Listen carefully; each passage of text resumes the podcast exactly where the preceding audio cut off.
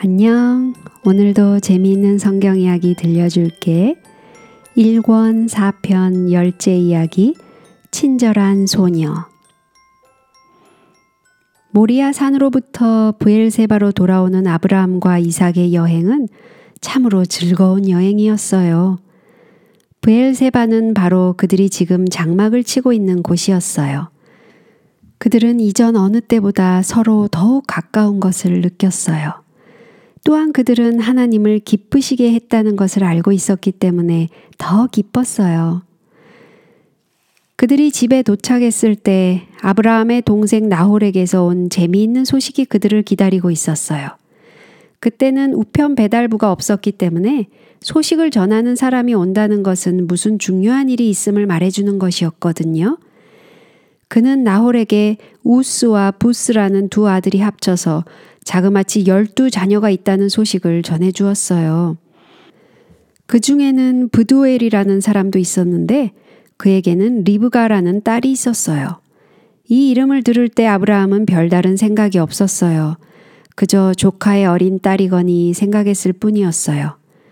그러나 그 소녀는 언젠가는 그와 그의 사랑하는 이삭에게 모두 중요하게 될 사람이었어요. 이제 아브라함이 가장 크게 마음 쓰는 일은 사라의 일이었어요.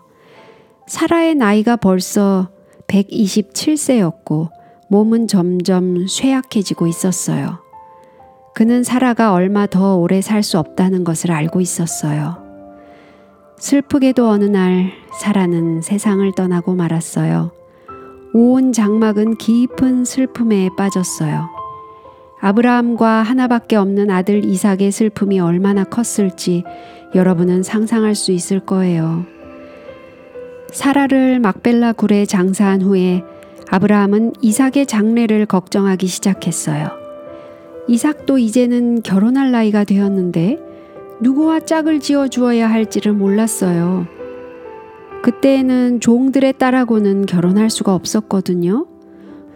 물론 우상을 섬기는 가나안 사람들의 딸과도 결혼할 수 없었지요. 만일 그렇게 되면 이방 여자가 이삭을 참 하나님에게서 떠나가게 할 것이었어요. 어떻게 해야만 할까요? 이것은 참으로 중요한 문제였어요. 이삭은 아브라함의 엄청난 재산을 물려받을 단 하나의 상속자였고 하나님의 약속을 이루어야 할 사람이었기 때문이에요. 그런데 지금 그에게는 아내가 없었고 또 아내를 찾을 길도 막막하게만 보였어요. 아브라함이 곰곰이 생각에 잠겨 있을 때 그의 머리에는 12자녀와 많은 손자 손녀를 거느리고 있다는 자기 동생 나홀이 생각났어요. 그의 손녀들 가운데는 아마 적당한 사람이 있을지도 몰라요. 소식을 전해준 사람이 그 중 한 사람에 대해서 말한 일도 있지 않아요? 그런데 그 소녀의 이름이 무엇이었죠? 리브가 아니에요? 맞아요. 리브가였어요. 아브라함은 이제 겨우 그 이름을 생각해냈어요. 그래서 아브라함은 가장 믿음직한 종 엘리에셀을 불러서 그가 해야 할 임무를 알려주었어요. 그는 이렇게 말했어요. 내 고향, 내 족속에게로 가서 내 아들 이삭을 위하여 아내를 택하라. 그것은 메소포타미아의 하란까지의 참으로 먼 여행을 뜻하는 것이었어요. 엘리에셀은 걱정이 되었어요. 여자가 나를 쫓아 이 땅으로 오고자 아니하거든 내가 주인의 아들을 주인의 나오신 땅으로 인도하여 돌아가리이까? 하고 엘리에셀은 아브라함에게 물었어요. 아브라함은 안 된다고 딱 잘라 말했어요.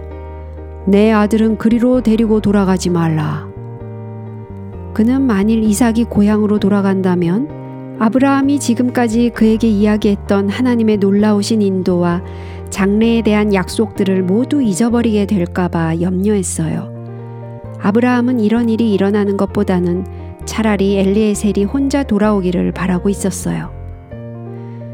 물론 이삭이 요즘 청년들 같았으면 엘리에셀과 같이 가서 자기가 직접 모든 처녀들을 만나보겠다고 우겼을 거예요.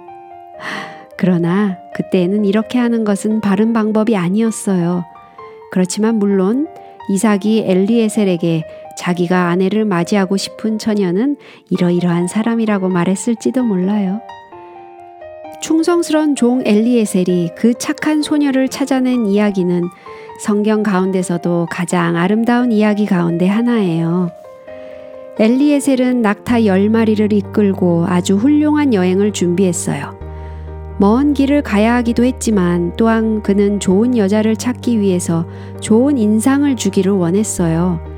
그는 날마다 여행을 계속하면서 마음속으로 내가 어떻게 그에게 적당한 처녀인지 아닌지 알 수 있을까 하고 여러 번 의문을 품었어요.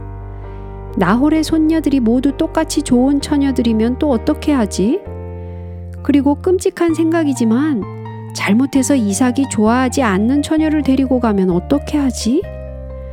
다른 사람의 아내를 고른다는 것은 결코 쉬운 일이 아니에요. 어느 날 저녁 늦게 그는 나홀이 살고 있는 하란에 도착했어요. 더위에 지치고 시달렸기 때문에 그는 성문 밖 우물 옆으로 갔어요.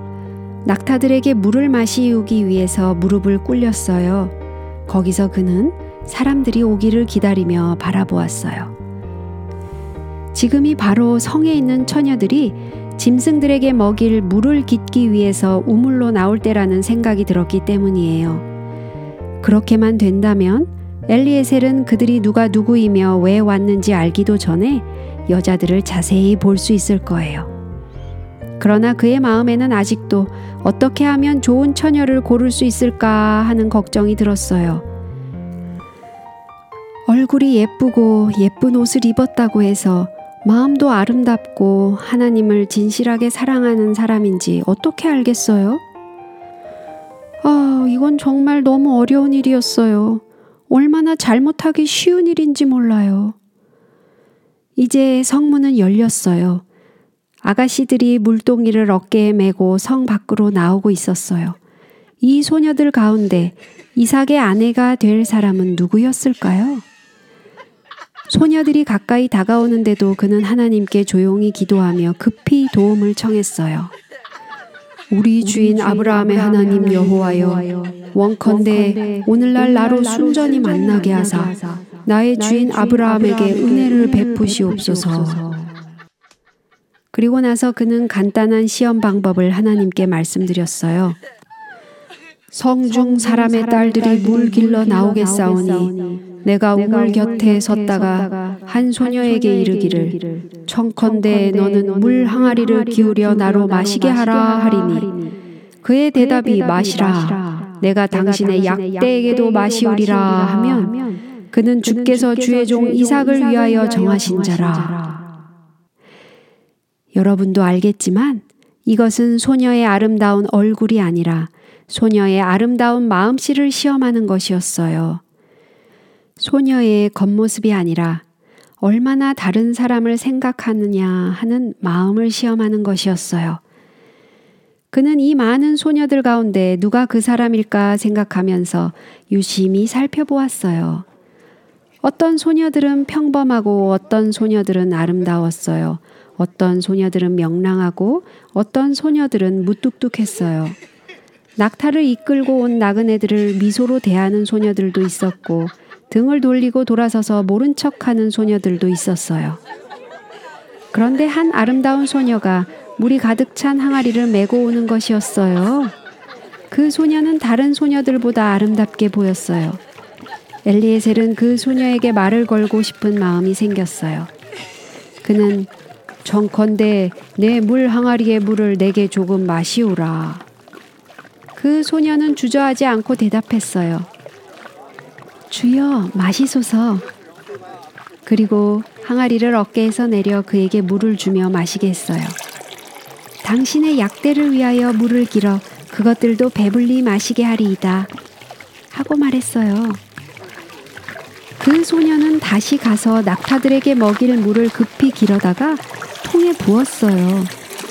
그는 10마리의 낙타가 얼마나 물을 많이 마셨는지는 모르지만 그 많은 물을 우물에서 길어다가 통에 붓는 일은 분명히 그 소녀에게 힘겨운 일이었을 거예요. 그렇지만 그 소녀는 기쁘고 즐거운 마음으로 그 일을 했어요. 소녀의 모습을 바라보는 동안 엘리에셀의 마음속에는 이 소녀가 바로 그가 찾고 있는 사람이라는 생각이 굳어져 갔어요. 그런데 이 소녀는 얼마나 놀랐는지 몰라요. 엘리에셀이 소녀에게 금과 은으로 만든 아름다운 장식품들을 자루에서 꺼내주는 것이 아니겠어요? 아마도 소녀는 뭐 이것을 저에게 주신다고요? 저는 조금 도와드렸을 뿐인데 생각지도 않게 이런 아름다운 선물을 주시다니 하고 외치면서 놀라워했을 거예요. 엘리에셀은 미소를 지으며 내가 네 집 딸이냐 하고 물어보았어요. 청컨대 내게 고하라. 내 부친의 집에 우리 유숙할 곳이 있느냐. 소녀는 저는 부두엘의 딸 리브가입니다. 저희 집에 집과 보리가 충분히 있고 또 유숙할 곳도 있습니다. 하고 말했어요. 바로 이 소녀가 리브가였어요. 그가 그토록 만나보려고 했던 바로 그 소녀였어요. 자기의 낙타들에게 물을 마시운 소녀가 바로 그 소녀라니 얼마나 놀라운 일이에요? 엘리에셀은 너무나 기뻐서 무릎을 꿇고 하나님께 감사를 드렸어요. 나의 주인 아브라함의 하나님 여호와를 찬송하나이다. 나의 주인에게 주의 인자와 성실을 끊이지 아니하셨사오며 여호와께서 길에서 나를 인도하사 내 주인의 동생 집에 이르게 하셨나이다. 이상한 나그네가 무릎을 꿇고 하나님께 기도하는 것을 보고 리브가는 집으로 달려 돌아왔어요. 리브가가 제일 먼저 만난 사람은 오빠인 라반이었어요. 그의 눈은 즉시 리브가가 가지고 온 값비싼 보석으로 쏠렸어요. 이 보석은 어디서 났지? 하고 그는 물었어요. 어떤 사람이 우물가에서 내게 주셨어요. 가서 그분을 좀 만나보세요. 소녀는 그동안 있었던 일들을 모두 이야기했어요. 그리고 그 사람이 멀리 가나안 땅에 있는 아브라함의 집으로부터 온 사람이라는 것을 이야기했어요. 라반은 자기 누이 동생의 말이 사실인지 아닌지 알아보기 위해서 우물가로 달려갔어요. 엘리에셀을 보고 난 후에 모든 의심은 사라졌어요. 라반은 여호와께 복을 받은 자여 들어오소서. 어찌 밖에 섰나이까. 내가 방과 약대의 처소를 예비하였나이다 하고 말했어요. 하인들이 음식을 급히 차려내왔지만 엘리에셀은 이야기를 다 하기 전에는 음식을 먹지 않겠다고 말했어요. 그는 먼저 하나님께서 얼마나 아브라함을 크게 축복하셨는지 이야기했어요. 그리고 나서 그는 그의 주인이 이삭의 아내 때문에 자기를 보냈다는 것을 이야기했어요. 그리고 우물가에서 기도드린 일과 마침내 리브가가 그에게 베푼 친절한 행동에 대해서까지 이야기했어요. 이야기를 듣고 있던 리브가의 얼굴은 새빨갛게 달아올랐어요. 가슴이 두근두근 뛰었어요. 너무도 놀라운 일이었어요. 어릴 때부터 들어왔던 단 하나밖에 없는 아들 이삭의 아내가 되다니 생각만 해도 놀라운 일이었어요. 엘리에셀이 이야기를 다 하자 부두엘과 라반은 분명히 하나님께서 이 모든 일을 인도해 오셨음을 믿게 되었어요. 그들은 이 일이 여호와께로서 말미암았으니 리브가가 그대 앞에 있으니 데리고 가서 여호와의 명대로 그는 그대의 주인의 아들의 아내가 되게 하라고 말했어요. 사람들의 눈길이 모두 리브가에게 쏠렸어요. 소녀는 이제 이 일에 대해서 이야기를 하지 않을 수 없게 됐어요. 내가 이 사람과 함께 가려느냐 하고 그들이 물었어요. 리브가는 가겠나이다 하고 대답했어요. 바로 그 이튿날 아침에 엘리에셀의 일행은 리브가를 낙타에 태우고 가나안을 향하여 출발했어요. 너무도 갑자기 닥친 일이라서 아직도 리브가는 꿈을 꾸고 있는 기분이었어요. 소녀는 그 모든 것이 나그네에게 베풀었던 친절한 행동에서였다는 것을 결코 깨닫지 못했을 거예요. 만일 그날 저녁에 화를 내거나 툴툴거렸다면 리브가는 얼마나 큰 축복을 놓칠 뻔했어요. 리브가 자신과 그의 자손과 그가 맡은 하나님의 크신 구원의 계획의 한 부분. 이 모든 것이 그 순간의 자기의 행동에 달려 있었어요. 한 번의 미소나 친절한 말 한마디까지도 얼마나 우리에게 큰 축복을 가져다 줄는지 우리는 결코 알 수 없는 거예요. 한편 가나안에서는 여행 떠났던 사람들이 돌아오기를 손꼽아 기다리는 사람이 있었어요. 아브라함도 물론 기다렸겠지만 아마도 이상만큼 그들을 기다린 사람은 없었을 거예요. 그 생각은 조금도 그의 머리를 떠나지 않았어요.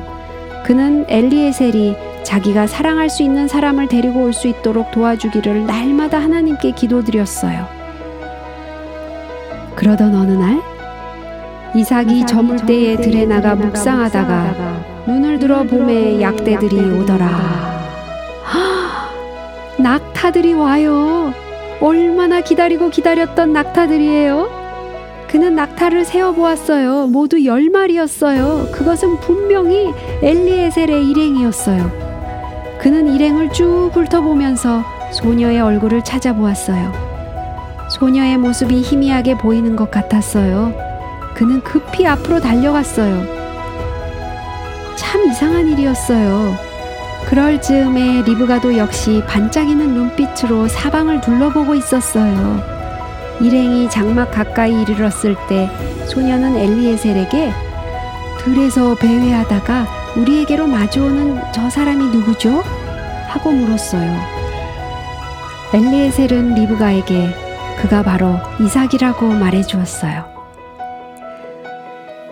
엘리에셀이 그 행한 모든 일을 다 이삭에게 말했을 때 이삭은 아무 의심 없이 이 소녀가 하나님께서 주신 사랑스러운 소녀라고 믿었어요. 그때 그는 참으로 아름다운 일을 했어요. 그는 리브가를 인도하여 모친 사라의 장막으로 들이고 거기서 사랑하는 자기의 신부에게 머릿속에 떠오르는 지난날의 모든 아름다운 이야기들을 들려주었어요.